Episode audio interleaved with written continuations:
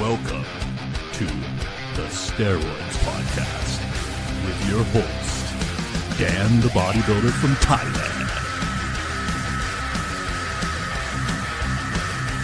Boom! Boom! Let's get started here. The Steroids Podcast is brought to you by Ultimate Guide to Roids, 109 page ebook by Dan the Bodybuilder from Thailand. Now, for the first time in bodybuilding history, you have someone with no corporate interests and no obligation to please anyone, not walking on eggshells to not offend. Ultimate Guide to Roids gives you the information, the whole information, the whole truth, not a full truth and a half truth, full truth. Ultimate Guide to Roids gives you the keys to the Lamborghini, gives you the information, and lets you decide what to do with it. It's a crime this information has been suppressed this long. Now let's get on with the podcast. Hey, time for another episode of the Steroids Podcast. The first thing I wanted to say was that there's a pretty big myth in steroid use that liver damage is what you've really got to be looking out for. This is not true. The main thing that you can hurt yourself with is your cardiovascular system and your kidneys. So the liver is very self healing. Even with people that are major alcoholics, if they will just stop drinking alcohol, their livers will heal. So it's the same thing if you are someone who fucked up your liver with steroid use, which is really uncommon, you know, and I do see hundreds of your guys' blood work when I'm working with you guys doing consults or whatever. And yeah, some of you do have a little bit of elevated liver enzymes, but almost no one ever has hugely elevated liver enzymes. And I'll tell you, first thing, the when you do weight training, it doesn't matter if you're on steroids or not. When you do weight training, if you do it at all, your liver enzymes go up. You know, you feel sore afterwards, after a training session, and you wonder what that is. Well, that's waste products, toxins that you've produced through your workout, waste products. And your liver has to neutralize those. And so that is stressful any athlete that is exercising in a very intense manner is going to have elevated liver enzymes to some degree. It's it's usually just above the normal range on some of the liver enzymes. Sometimes it can be a little bit more. Sometimes they're in the normal range, but that would actually be more like uncommon. Um, any competent doctor that knows about athletes, not just normal persons, what they learned about in medical school, already know this. Okay, so doctors are very specialized only to what they know and what they learned in medical school. That's why they're always sending you to specialists. You know, it's like it's not like your general practitioner just knows about shit. He's, he's always offloading it to the next guy, uh, sending you to a specialist. It's because he doesn't fucking know about anything except for what he was specifically trained to do. Um, when it comes to athletes, uh, if you're like wanting them to interpret your blood work correctly, it would be very wise to have a sports doctor interpret your blood work, uh, since you are somebody who is engaging in very intense exercise. Um, so, so that's the first thing with with the with the liver. Okay, um, and I, I wanted to repeat that that you know out of hundreds of you guys that I see your blood work, that having the um, having the liver enzymes uh, being like way out of range, way out of range. That's almost unheard of. Almost unheard of. Okay? Um, but, you know, when, when you, I've said the comparison of steroid use to smoking cigarettes before. And that's a pretty good comparison to what it's doing to you if you are using stuff other than testosterone, growth hormone, metformin, insulin, proviron. Um, if you are using hormones that are not natural hormones, you and and you know you could say actually you could add deca, primobolan, and equipoise to that too. Okay, in in acceptable hormones um, that aren't having a smoker's effect on you. Okay, but if if you're so uh, it's testosterone, uh, deca, primobolan, equipoise, growth hormone, insulin, um, proviron, and you could say metformin too. Um, if you're using hormones other than that, when you're using them, you are doing a similar thing to your cardiovascular system as smoking does. Um, your cholesterol is basically horrible. Um, your your lipids are are off. Um, you probably have high blood pressure. Not everyone has high blood pressure. That's a very genetic thing, but a lot do. Out of the bodybuilders that I see, you know, I have a huge sample size um, that that I I'm working with on a normal basis because I'm seeing is what I do for my for making my income is helping people. Um, okay, so be aware that the main things that are happening when you're using oral steroids, trenbolone, um, etc., is that you're hurting your cardiovascular system. Um, also, being huge also hurts your ca- cardiovascular system uh, in general. That you know, if you're as heavy as a fat person, but it's muscle, that doesn't mean that your body is not um, under a lot of strain because you know your lungs and your heart didn't grow in or they weren't born. I mean they may have grown a bit but they can only grow so much. And they weren't born to handle a massive body. Say you started at 150 pounds before you started working out. All right? That's what your organs were basically uh, born to handle. Well what are you are you 220 pounds now are you 250 pounds now well, your organs are under a lot of stress because of that. Um, there, there's no way around that. So, all sports activities that you do have an inherent amount of risk to them. Um, for example, every time you go to the gym, you're risking tearing one of your muscles off the bone. Um, every time somebody uh, goes jet skiing, they're risking drowning and dying every time a football player uh, plays. He's risking breaking his neck and being paralyzed. Um, almost any type of sport that you have, you are taking risks, and that's normal. And you shouldn't be like trying to take no risks in your life because you, you're you're a pussy. Uh, you you should do what you want to do but you should try to mitigate them. Okay, that's that's why we talk about these kind of side effects sometimes. Anyways, I wanted to, to not.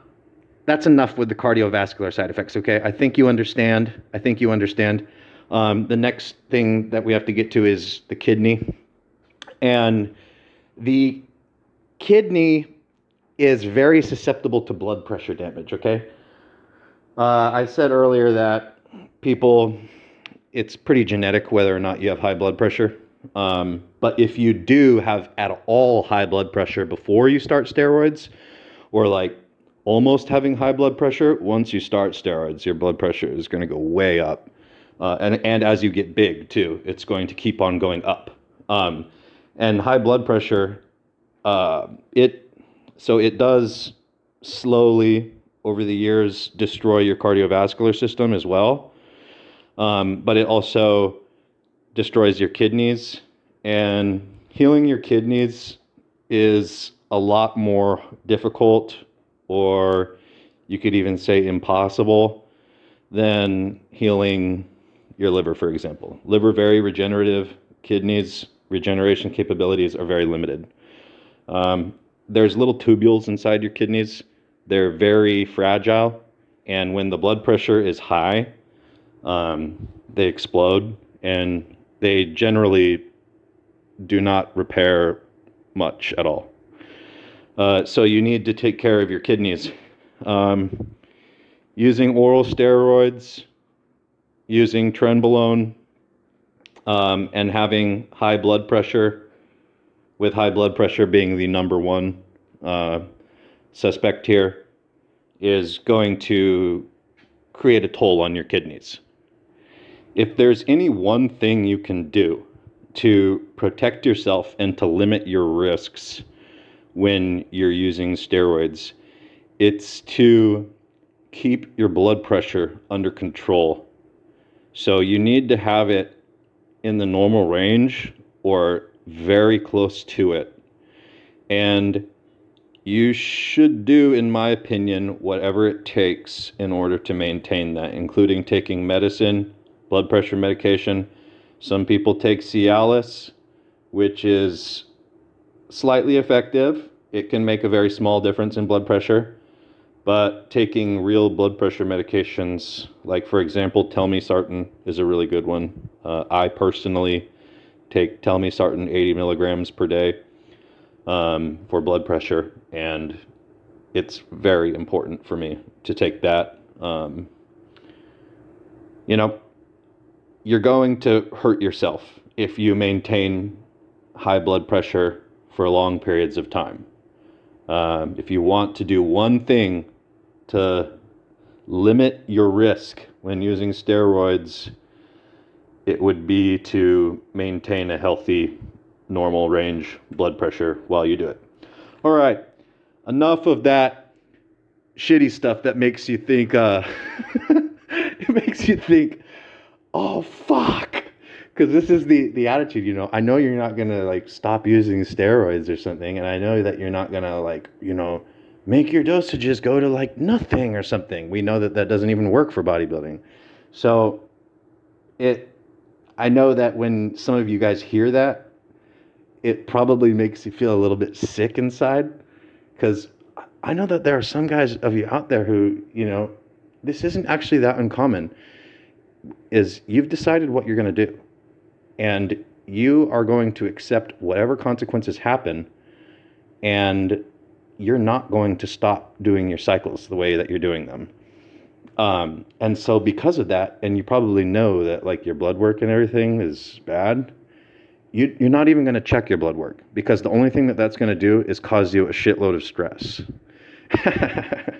and so, and so like talking about this shit just like makes you feel sick. Okay. I understand the psychology of bodybuilding. All right. I went to a I went I went to a shitty I went to a shitty University of California and and got a got a psychology degree. That's part of why I understand you. Uh, you know, they they tried to brainwash me with a lot of shit, with a lot of shit. They tried to turn me into one of their liberal whores, one of their globalist whores. But but I, I resisted. I have I have a more powerful brain than them. All right, let's get on to the first question of the day. Hi, Dan. Question This is Chris. If I am prescribed 175 micrograms of T4 inactive thyroid hormone, uh, T4 thyroxine inactive thyroid hormone converts in the body as needed to T3 active thyroid hormone. It's very common for people with hypothyroidism to have that to be prescribed that um, by his doctor to get into the normal range because he has hypothyroidism. Would this negatively affect his steroid cycle? Currently taking 750 milligrams testosterone enanthate, 250 milligrams deca, and per week, and 30 milligrams D-bol per day. I'm worried about losing the cycle's effectiveness.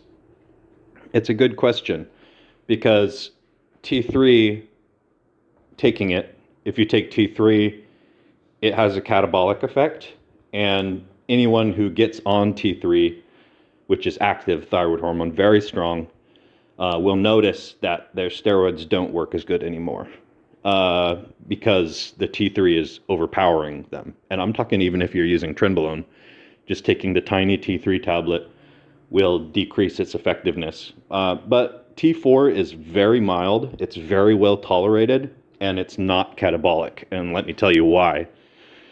Uh, we've talked about this with the with the reason why T4 is good when using growth hormone before, and the reason why is when T4 converts to T3, that conversion process is anabolic. So T4 is not anabolic. T3 is not anabolic. The conversion of T4 to T3 is anabolic. And it has to do with the upregulation of the production of these things in the liver called deiodinases, which are enzymes that make you, they upregulate. The, effect that they have is they upregulate your response to training, to growth hormone, natural or injected, um, protein synthesis. Uh, and, and so, because of that conversion process, when you take T4, um, it balances it out. You won't notice a drop in strength uh, going on T4 if you're not taking T4, and all of a sudden you start taking, for example, 200 micrograms of T4 per day you'll notice that your metabolism gets a bit faster, but you will not notice like, oh, I'm weaker now because I'm taking this tablet the way that you will if you take T3, okay? So T4 it's not going to be a problem when you're using steroids. Uh, T3 I believe bodybuilders should not use T3. Uh, it could have its uses for somebody who's in a jam and they're trying to get ready for a competition and they can't lose weight fast enough, even if they're completely starving themselves and they take T3 in order to just, you know, redline themselves. You're, that could be a use for it. But otherwise, bodybuilders should use T4. Uh, it's called L-thyroxine. Uh, dosages for bodybuilding generally are between two to 400 micrograms per day for L-thyroxine, um, T4 thyroid hormone, and the combination of thyroid hor- of T4 thyroxine with growth hormone is a very good combination. All right, let's get on to the next question. Uh, this one's from Callum. Hey man, I'm currently on week four of my first steroid cycle, running test enanthate 600 milligrams per week for 12 weeks.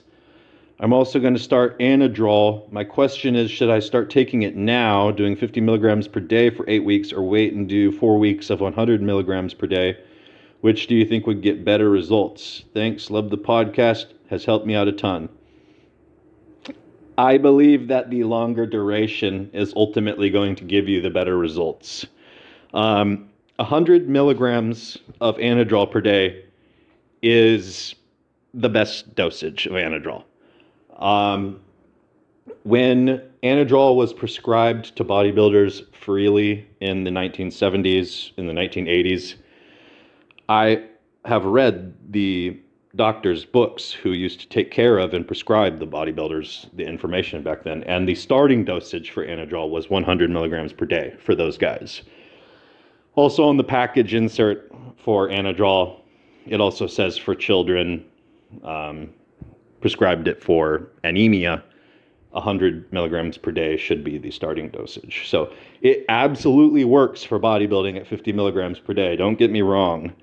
But there's definitely double the effect from taking 100 milligrams per day. So there is no diminishing returns at that dosage. When you start increasing the anadrol dosage beyond uh, 100, I'd say 150 milligrams per day, there does become diminishing returns, mostly because it's causing problems with your organs' ability to do protein synthesis it, it is increasing protein synthesis, but it's decreasing organ function, which then has a balancing effect. Um, you know, when, when you abuse any kind of, of steroid uh, hardcore over the long term, that happens. Um, any kind of toxic steroid is what I'm talking about. So that's the reason why stuff like testosterone does not have diminishing returns on the dosages. You keep on putting it up, it's not a toxic substance.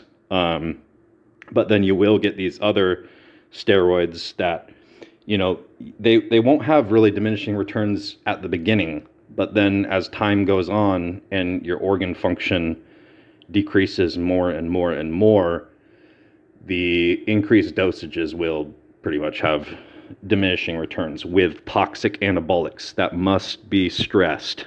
Not with testosterone not with deca not with equipoise not with primobolan you know we're talking about toxic anabolics um, and and it's something where the health of the bodybuilder is the reason why. It's not because, oh well, the steroids stop working when you take more. It's because the bodybuilder's health and organ function is going down, and somebody with a lower health and organ function is not able to build muscle the way that somebody with 100% organ function can build muscle. All right. Um, so when you, I do recommend 100 milligrams per day for the Anadrol as the best dosage, but you know, you're saying four weeks at 100 milligrams per day versus eight weeks at 50 milligrams per day. Eight weeks, man, because when you take steroids, um, you know, you got to take steroids uh, a lot, like most of the time if you want to be a bodybuilder, for one thing. Um, and and you've got to take them for a enough of a period of time that the gains set in, can people grow, you know, large quantities of actual tissue in four weeks? Not really. You can get the ball rolling. You can build up a lot of fuel storage and be like building up the strength, which then is building up the tissue. Um, but in order to solidify those gains and make them actual tissue that you can like hold from cycle to cycle and keep on going up, over time, um, not just going up and then taking the drugs out, going back down, and then putting the drugs back in, going up, and then going back to where you were before. You've got to be on them for a certain amount of time, you know, eight weeks, two months, 12 weeks, three months. Come on, get real. It's got to be a, a, a sufficient amount of time to actually build tissue. Otherwise, you're just filling yourself up with fuel storage, getting a little bit of gains, and, and you know, then pissing it out. So yeah, I would say the uh, lower dosage for eight weeks, but 100 milligrams per day for six to eight weeks would definitely be uh, better. Um, and just for your information, the minimum cycle length for children on Anadrol for anemia is three months straight, okay? Just for your information. Next question is from Big Chungus. Just started listening to the podcast after hearing about it from D Tren on TikTok. Binged through all 47 episodes in a little over a month and love it. Going to listen to them again. Appreciate the honesty and experience. Question is As a 23 year old male with low test, I am considering going on TRT. I do plan on having kids in the next three to four years or so. Would TRT have any chance on making me infertile for life? Or is it very unlikely I become permanently infertile after TRT? Thanks in advance, Dan. Well, this all goes back to um, female birth control and, and its effects on fertility, okay? So, female hormones good, male hormones bad. This is propaganda. And what is birth control pills? What is birth control shots? They are estrogen or estrogen and progesterone mixes. They're steroids. That's what they give them. They give them steroids to make them infertile, and then they go off steroids and they become fertile again. Sometimes that takes the women, um, you know, a few weeks or a, a few months after coming off to become fertile again. Uh, other times it can be very quickly, or uh, sometimes they can even become pregnant on birth control. Does this sound familiar? Yeah, some people get their, their wife pregnant while they're taking steroids. Some people, um, you know, it takes a few months after coming off cycle or doing, um, and you know they can come off cycle even without a PCT. And then other people, you know, will need fertility drugs, you know, basically to ever become fertile again because they have um, like transient hypogonadism or you know they need a jump start and you know you see women going to fertility infertility clinics you know uh, and then they give them what do they give them at the infertility clinics to make them fertile again? They give them clomid they give them nolvadex and they give them hcg they give them a pct that's because women using steroids for birth control and men using steroids for bodybuilding you're doing the exact same thing except men are using them for building their muscle. Women are and you know infertility temporarily is a side effect and women are using them specifically to become infertile. But there's you know if there's any woman who is taking birth control she is taking steroids and there is no that it's not a discussion. It's not an argument or like no she isn't taking steroids. It's, no she's taking steroids. She's taking female steroids. For bodybuilding you're taking male steroids. Um, you, you know and it, especially in order to get fertile in the most rapid way possible yeah, you're gonna you're gonna use fertility drugs. That's why you do a PCT. Um, that that you know, if if you want to keep on taking steroids, though, doing this thing where where you uh, take steroids and then go off steroids and do a PCT and turn back on your natural production for four weeks, and then you go back on steroids again and shut it back off again. That's pointless. That's fucking stupid. That's why people do blasting and cruising why expose yourself to all those infertility drugs just to instantly shut it off again as soon as you stop taking them when you start your next cycle? It's dumb. Okay, so for people that have severe hypogonadism from steroids, there is a protocol of using 3,500 milligrams, sorry, IUs, 3,500 IUs to 10,000 IUs per week of HCG for a period of three to six months.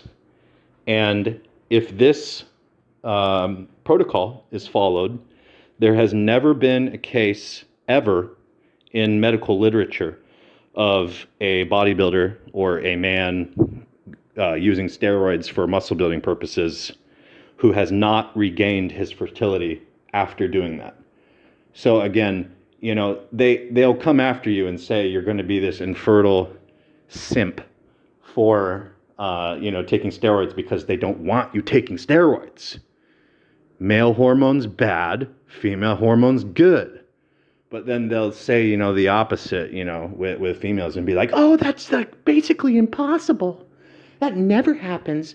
Uh, it's very rare. You know, they they don't care about you. They care about their agenda. Um, yeah, so if you're worried, you know, if you're really worried, if you're if you're really worried about your fertility, and that's the main thing that's making you not take steroids is you're like, "Oh, I don't want to become infertile."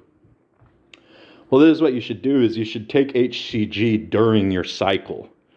Um, HCG communicates directly with your testicles. It, you know, on a blood test, you'll see LH, that's what communicates with your testicles normally. Um, LH, luteinizing hormone, and that's sending the signals. You know, create testosterone, create sperm.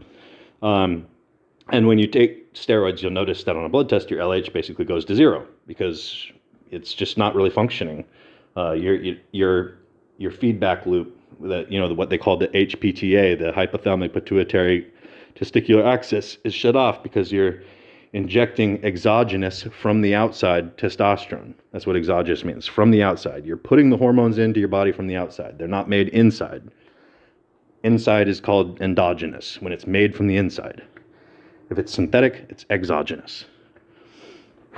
Uh, so, what you can do is, since that signal when you're using uh, steroids is going to go off, luteinizing hormone, LH, you can just inject the signal instead and then your balls will never shrink. They'll never uh, stop producing much semen, um, and you will stay totally fertile while using the steroids if you take the HCG at the same time.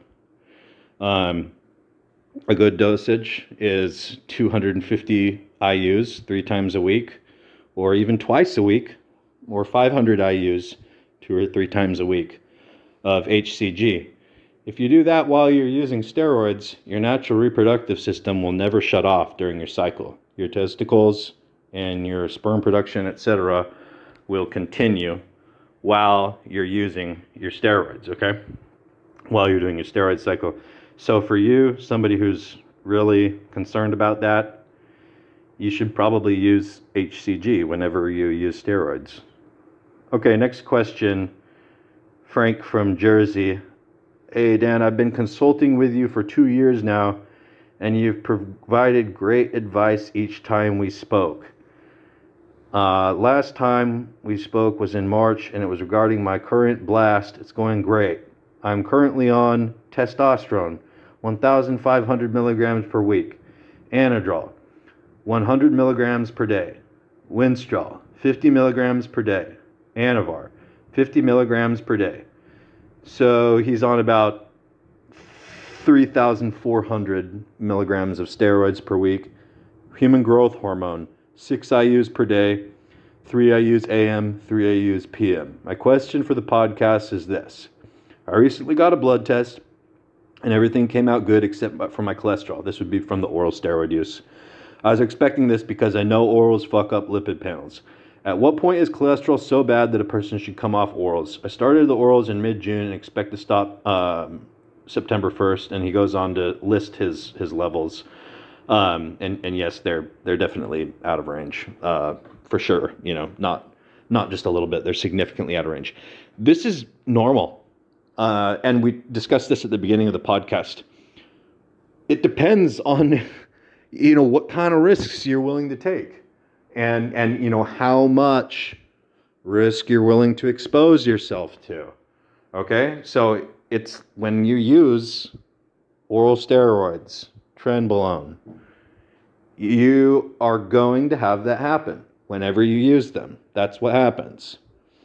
And so it's not going to kill you, but it's going to create cumulative damage. And how much cumulative dam- damage do you want to expose yourself to? You know, there's a difference between uh, smoking a cigarette um, at maybe once once a week um, one cigarette. And so how many cigarettes is that? You know, like like 50, 50 something cigarettes a, a year uh, versus smoking a pack of cigarettes a day and smoking thousands of cigarettes per year. You know, there's a difference. How much um, risk are you willing to expose yourself to? Or there could be another one. You could say, you know, I don't smoke cigarettes, but I I'm comfortable uh, because because of health reasons, I don't smoke cigarettes. It just could be somebody talking, but they could say, "But I smoke hookah." You know, occasionally, you know, I will go out to a bar with my friends, and when I do that, I'll smoke hookah. Okay, and and so then again, they are putting them. You know, that's the level of risk that they're willing to expose themselves to. So this is a very individual question that he's asking. And when he shows his cholesterol and set, shows it's, it's bad and that he's using these steroids and says, you know, at what point does a person, is it so bad that a person should come off orals? What he's asking is, how much risk am I willing to expose myself to? Um, is, is he, is he, he has to, he has to go through this in his mind and, and decide um, how, how much he's willing to expose himself to. Uh, I would say that you know somebody who's using oral steroids regularly for five to ten years, it's going to add up. And it's going to add up as damage to your cardiovascular system. Same thing as somebody who's smoking regularly for five to ten years, it's going to add up, and it's going to add up to de- result in damage to their cardiovascular system. You have to decide how much risk you want to expose yourself to. So if that is with oral steroids, you could say how, met, how many weeks or how many months out of the year am I willing to expose myself to this? And that, that's basically the answer to your question. Uh, the next question is from Caleb. Hey man, new listener, but very happy with the content. Question I'm looking into coming out of a day heavy winter bulk Okay, I don't know. You're looking to come out of a heavy winter bulk looking and looking to lean up a bit. It's the middle of summer. Uh, but uh, cycled on and off for about five years. 28 years old currently. Have test Enanthate, Anavar, Primobolan, LGD 4033. In your opinion, what is the best way to stack cycle these products? Okay, so you're overly fat right now than you want to be, and you you want to stop that, and you don't want to lose your muscle because you were bulking, and you want to keep that muscle. That that was hard work doing your bulking. Okay, so what you have now is you have testosterone, Anavar, Primobolan, LGD. Uh, that's what what you you're planning to use, uh, and you want to cut off your body fat. Okay, uh, this is really redundant, but you have to lose your body weight. Okay, uh, that so you've got to move your weight on the scale down. That's the first thing that you've got to know. Okay when you want to lose your body fat. So you're talking about steroids, testosterone, anavar, primobolan. Those aren't going to help you more than a tiny bit in losing body fat. They will protect your muscles from going away, from your body eating, catabolizing, destroying, breaking down, and feeding on the tissue that is the muscles, okay? When you are on low calories, when you're on a cutting diet, when you're losing weight on the scale, your muscles will temporarily look much less full, much less round, and it will appear as if you've lost a great deal of muscle size. But when you carb up again and you eat a large amount of carbohydrates for about two or three days, or sometimes, usually two or three days, I was going to say sometimes a week, but it's more like two or three days, um, then the muscle size will all of a sudden poop it, it comes right back. Comes right back because muscle fuel storage is such a huge part of bodybuilding. It's such a huge part of the bodybuilder look. Um, muscle fuel storage also brings water into the muscle cell, and a hydrated, fully fueled muscle. I, I mean, it's roughly 50% of the size of the muscle. The amount of difference that you can see in a bodybuilders' mus- a perceived or appearance muscle size is astronomical. You know, a lot of times you'll see these bodybuilders, you'll see, you know, you might see guys on Instagram where you might see guys look, you know, even pro bodybuilders going into shows and you'll see them looking, go, leading up to the show, leading up to the show, showing pictures. They'll be like, damn, this guy looks fucking sick. He looks fucking insane. And then you'll see him at the show and you'll be like, what the fuck? Like, what the fuck happened? Like, like he looks like half the size. Like he fucked up. He was looking great before, and now all of a sudden at the show, he is not looking good. You know, he didn't actually lose a lot of tissue.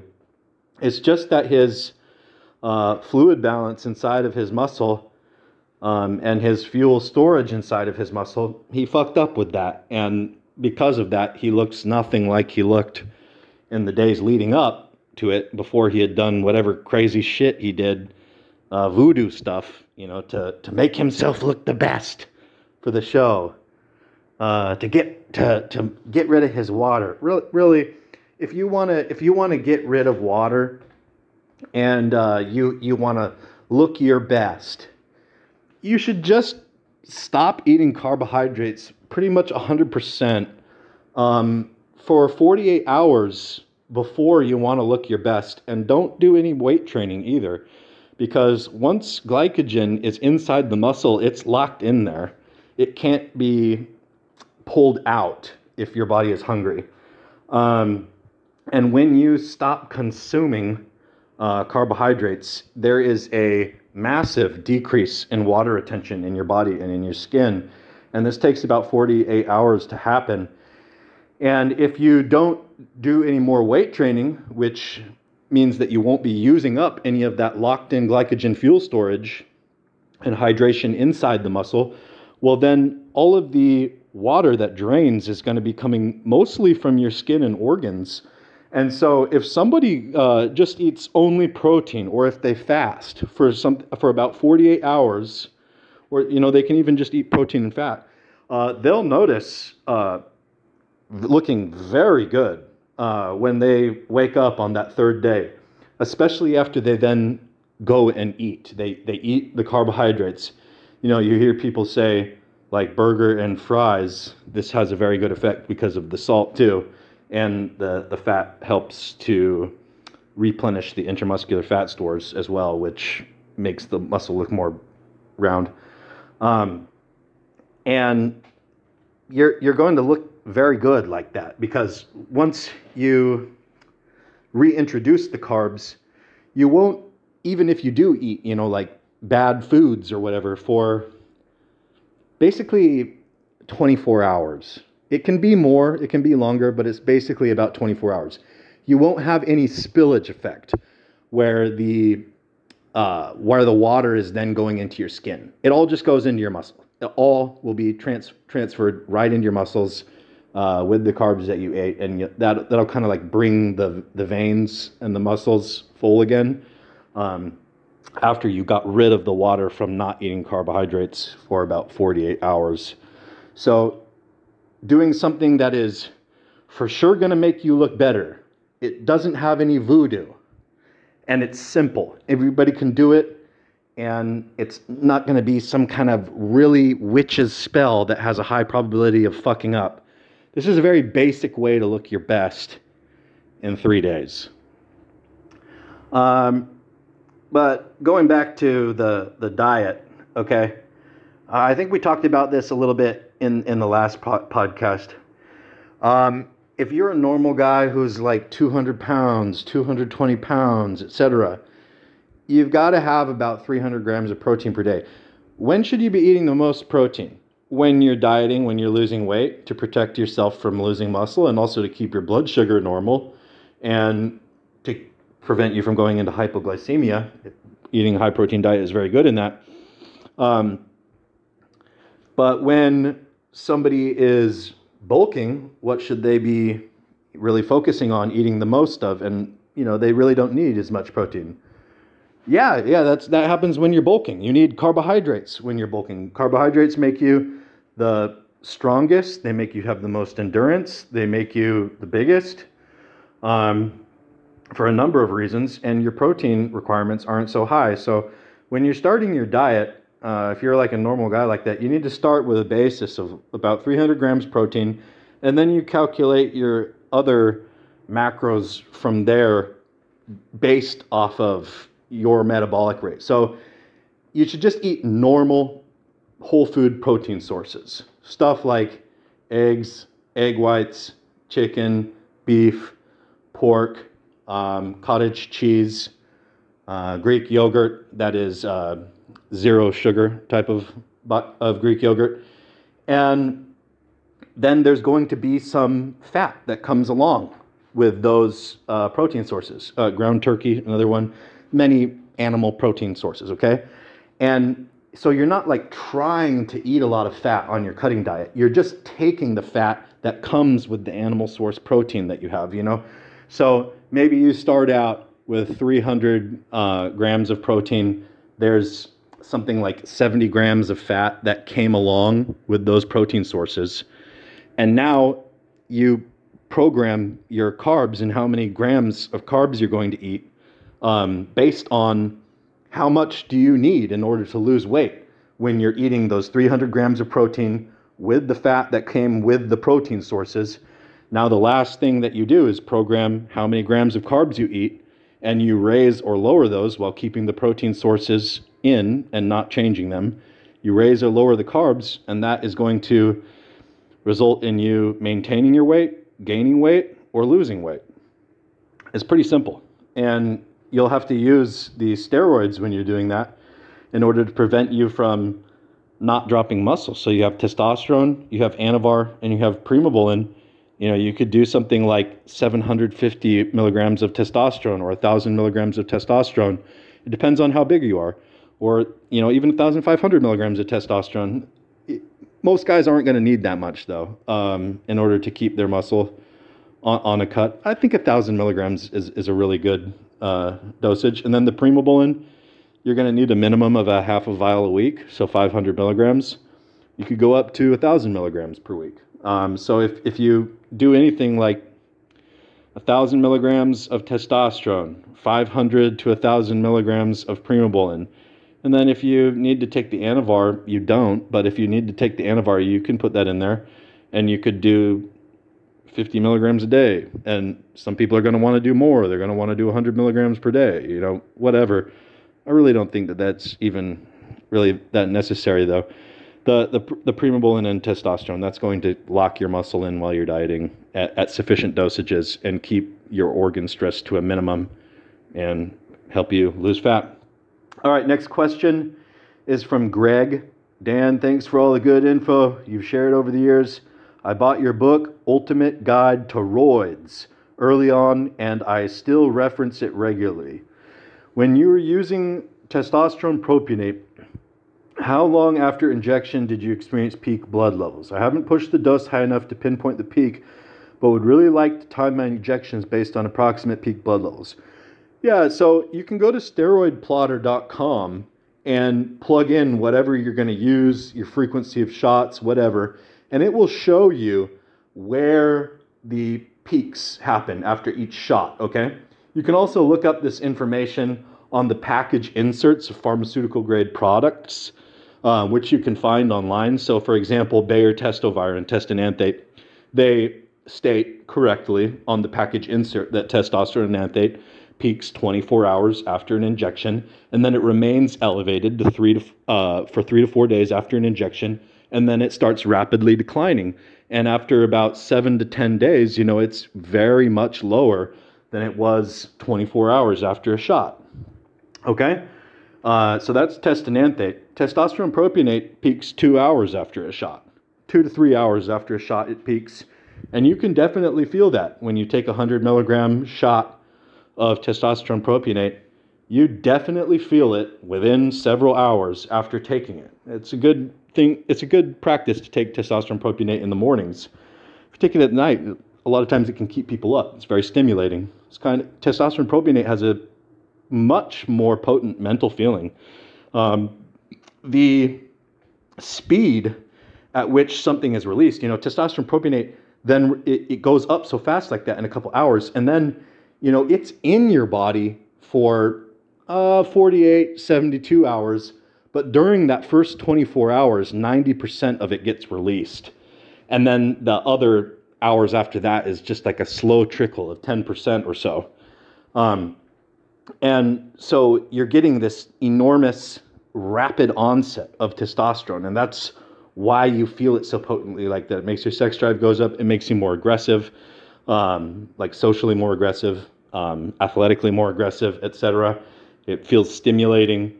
Um, you feel like an espresso feeling uh, from it, energetic feeling.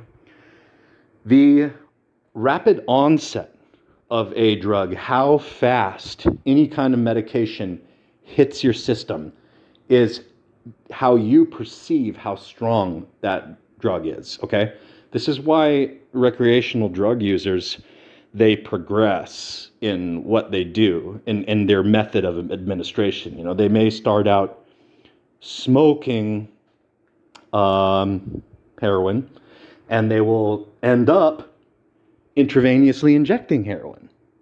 Uh, rapid onset is, is the reason for this. How fast does it hit your bloodstream? And that's why it feels stronger. Um, that this is the method with, with a lot of drugs. Uh, you'll, you'll notice if, if you've ever experienced two different forms of any kind of, of drug, something that you could take like orally versus something you could take by smoking or injecting. Um, the smoke or injected same dosage is always going to be stronger than the orally taken dosage. And the reason for that is rapid onset, how fast it hits your system.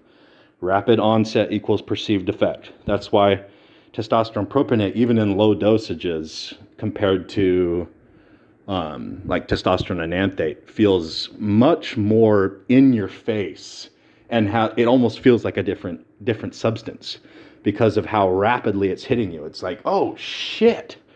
Uh, anyways, that's uh, onset time with propionate and, and an explanation for why testosterone propionate feels so much different um, than enanthate. Um, Greg also asks Have you ever experienced anxiety or shortness of breath from testosterone? Have you felt exhausted and lethargic from test? I feel great energy and clear, deep breaths without anxiety after a dose, but it doesn't last. And if I continue to increase the dose, I end up exhausted. What are your thoughts? It's kind of hard to understand what you're saying because it's a question that is, you know, I would need to ask you questions in, in order to understand exactly what you're saying. I would need to ask you more questions to get a feel for exactly what's going on. But I will say this as far as like taking a lot of steroids and being out of breath, steroids absolutely brings your uh, cardio down. And I've said many times that athletes that are actually competing cannot be on large dosages of steroids while they're competing. When they're training for the competition, they can be. Um, but when they want to perform their best, have their best athletic performance, when they want to uh, have their best cardio performance, etc., they have to be on very minimal, if any, anabolic steroids at that time and growth hormones. Uh, why? Well, when you take steroids, it greatly increases the oxygen requirement of your muscles, and the muscles demand that oxygen. Um, they all they they must have it, and also you get a pump in the muscle. Where does your oxygen come from? Well, you breathe it into your lungs, then it goes through the alveoli in your lungs um, and goes into the heart area, and then gets pumped all through your, your system in the blood. So it's carried by the blood. So if you are getting, if you're on a lot of steroids and you're getting pumped easily, and your muscles are swelling up and pooling with blood, they're stealing your oxygen, and your lungs are going to feel totally, um, you're going to be very winded. Uh, you're not going to have sufficient full body circulating oxygen because it's all being pooled in your muscles. Your muscles are stealing your oxygen. You're getting pumps in your muscle. Uh, so, people who are on cycle do not have the cardiovascular capability of someone who is not on cycle or of someone who's on very minimal dosages. Whenever you go on a steroid cycle, your cardiovascular performance will go down. Uh, it's a very strict rule. Um, that's that's what I have to say about shortness of breath on steroids. If you're taking, um, like especially if you're getting if you're the, if you're anabolic enough where you're getting like pumps in your feet or pumps in your ankles just walking around, or like the arch of your foot from just walking around, stuff like that, where where you're like, damn, I'm I'm freaking anabolic. And when you feel like that, you grow muscle like crazy and you get really strong. But if you are getting like that, you're you're you're going to be so short of breath. You're going to be totally out of breath, um, very hot, sweating, breathing hard all the time, uh, because of taking too much steroids for athletics. There's a huge difference between what a bodybuilder takes for building muscle and for what somebody takes for athletic performance. If you want to perform as like a performance enhancement, not gaining muscle size and strength, but actually the steroids making you better at athletics. You're talking like 10 milligrams of Dbol per day, maybe 15, like as low as five, and like 100 milligrams of testosterone per day. Or you could be dealing with basically the same dosages of Winstrol or Turinabol there. As far as performance, athletic performance enhancement, you're talking very small dosages, micro dosages. Uh, very different than bodybuilding, powerlifting, strength sports. All right, next question. Seth asks, My wife is 39, 5 foot 9, 150 pounds. She's always been really trim with good muscle tone and good shape. She works out regularly, lifting and cardio. In the last year, she's added 10 pounds that won't come off. Metabolism slowing down and all that. She's stressed about it and willing to try out some chemical compounds to help with muscle tone and fat reduction. She's got a good diet, not perfect, but who is? She's got breast implants, so not worried about going flat with weight loss. Uh, keep in mind, she's a mom with a life and is not looking to compete in a figure competition, but wants to look really good in a swimsuit and her clothes. Is HGH the magic drug for women as well?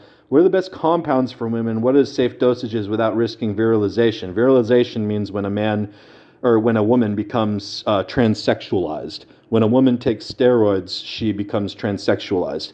There are people on the internet, there are people on YouTube, there are people supplying uh, information talking about, oh, a woman can avoid masculinization while using steroids. That is bullshit. Okay? A man can avoid feminization when using estrogens. A man can avoid feminization when using progesterone. Fucking give me a break. Get real. Fucking idiots. Okay? So, if anyone, if you're listening to anyone that says something about, oh, women can take this steroid, women can take this male hormone and not become more masculine, women can be, take this hormone, male hormone, and not become more male like, they don't know what they're talking about, okay? Anavar, within the first few days of use, makes their clitoris grow. Okay. That is a very, it's something that people don't want to talk about for some reason, okay? But it does that before it grows muscle, and it also grows their pussy lips, okay, into a more scrotum text, uh, texture and structure, okay? It masculinizes their external genitals, okay? That's the first thing that it does before any of the muscle stuff, okay? And they don't talk about it. They don't talk about it. There's a few people who have. There's a few people, a few women who have come out and said, "Yeah, yeah, that that is the first thing that happens." Uh, but most most of them, you know, it's a very sensitive subject, you know, and and you know they're hiding something. They're hiding something between their legs. Okay. Uh, it, it's a, a very very very unflattering, very unflattering. Okay, and it's permanent. It's permanent. So, just like gyno is permanent, you think you're to start taking you think you're to start taking estrogen and be like, "Oh yeah, yeah, I don't get gyno." No, it's the fucking first thing that happens. It's the first thing that happens. Even when you take testosterone, for most guys, the first re- thing that, that happens when they start taking testosterone is they go, "Oh, my nipples are burning." They're kind of like itching. That's the first thing that they notice before they notice like muscle gain and stuff. And it's like, "Oh, my testosterone's legit. My I feel estrogen in my nipples." Okay? So that's what women get in their private parts, okay? The whole thing, the whole thing grows. If you must see what the, the end result is, look up Des- Denise Masino pussy on Google Images, okay? Okay? Okay? Because that's the ultimate result, okay? That's not what everybody's getting. That's not what everybody's getting when they first start, but that's the ultimate result when, you know, it's been totally abused, okay? And you can, uh, you know, as soon as any woman starts taking any steroids at all, the first thing that happens is a start of what could ultimately end up like that, okay? It's not that. That doesn't happen overnight, okay? But the growth and change of their private parts begins, and it's the first thing that happens. All right. Uh, he also asks Does Anavar make women horny, or is that fake? Yes, it makes them horny. You know, when they have male hormones in their bodies, they become horny.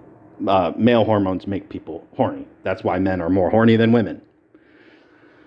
Um, all right. Uh, so getting back to your, your question, is HGH the magic drug? What are the best compounds for women? Safe dosages? There are no safe dosages when it comes to steroids. Uh, what are some reasonable expectations for weight loss and muscle gain in women her age? Because she get everything she needs from an anti-aging clinic. Wow, this is like really in depth. So I'm gonna try to go over your question um, as simply as possible. HGH is good, but it's not the first drug that a woman should take who wants to lose weight. Most women who go to the gym, what they want to use for the results that they want, which is to look like less water retention, so like more toned, and they want to lose fat and they want to get a little bit stronger. Okay, what does that? Clenbuterol does that, and it's not a steroid. It has no male characteristics in it. It reduces water retention in your body. People on clenbuterol look leaner than when they're not on clenbuterol simply because of the fact that it is a diuretic and it makes water go out of your body. The same way that coffee and um, ephedrine do. Stimulants do this to you. But clenbuterol is pretty damn effective at it. It's more effective than ephedrine and caffeine for sure at reducing uh, water retention in the skin. So that's a uh, there. Clenbuterol. What else does it do? Well, it makes you stronger the first fucking day you take it uh, because it increases the nervous system output that goes from your brain to your muscle motor units. So clenbuterol does make you stronger. And then also, clenbuterol is also the strongest fat burner in the world. Okay, um, clenbuterol also makes you irritable. It gives you anxiety, and it can also make you run around, uh, walk around feeling angry 24 hours a day. Those are side effects, including like little bits of shakiness. You don't need to use big dosages of clenbuterol to get a good effect from it. 20 to 40 micrograms per day, which is the prescription dosage of it for asthma per day, will work great. You can start with 20 micrograms per day for two weeks, move up to 40 micrograms per day for two more weeks. If you really want to keep going, you can do uh, 60 micrograms per day for a final two weeks, so like six weeks, and then go off of it for two weeks. That'll get your sensitivity back uh, to the way it was before you started the clenbuterol, and then uh, you can do another clenbuterol cycle after that, and uh, that will be that will work very good. So for a woman that you know, what she wants in the gym is not to become a man, you know, especially when, you know, they're getting side effects like, oh, my pussy's growing. Well, that, you know, when they first signed up for the gym, that was not what they fucking signed up for, okay? They're, that, that's really shitty. So, if you are a woman and you're wondering, you know, I want to use PEDs, what should I use? What you're looking for is clenbuterol.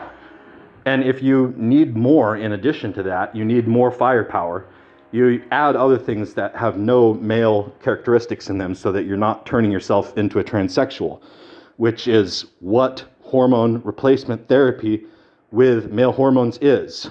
Um, you know, somebody might say 10 milligrams of anavar per day, so 70 milligrams of, uh, of, of male hormones per week. Well, you know, transsexuals take 100 milligrams of testosterone per week for their transition. Okay, so you're basically doing the same thing. You know, while while testosterone is more virilizing than um, Anavar, you you are turning yourself into a man. You're you're doing you're becoming a partial transsexual when you when you use steroids as a female. Uh, you're not going all the way, but you're you're definitely going towards that that direction. Don't let anyone tell you otherwise. If you need more firepower, you can use human growth hormone with your clenbuterol. You can use T42, which increases your metabolic rate, makes it easier to burn fat, etc. With the growth hormone, you can use two to four IUs per day. Split your shots morning and night.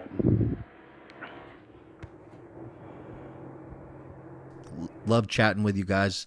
Love doing the one hour uh, phone call consultations with you guys and uh, the guys that do the uh, one month daily text messaging with me where they uh, send me their bodybuilding questions and I answer their questions every day.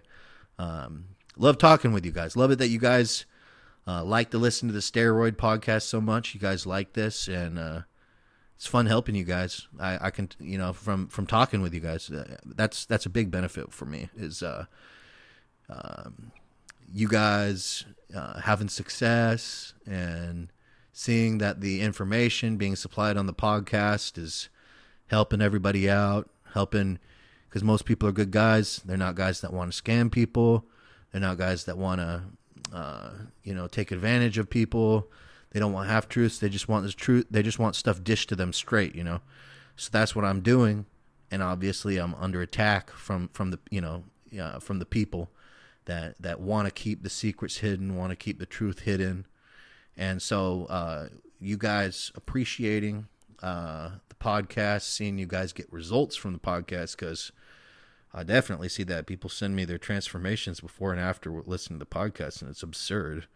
you know, major, major body transformation. So it's very rewarding, very rewarding. I like seeing you guys succeed. So uh, make sure to pick up Ultimate Guide to Roids, 109 page ebook. by Dan the Bodybuilder from Thailand. Uh, if you would like your questions to be answered on the Steroids Podcast, go to steroidspodcast.com and leave a comment with your questions or email or private message steroidspodcast at gmail.com or steroidspodcast on Instagram. Until next time.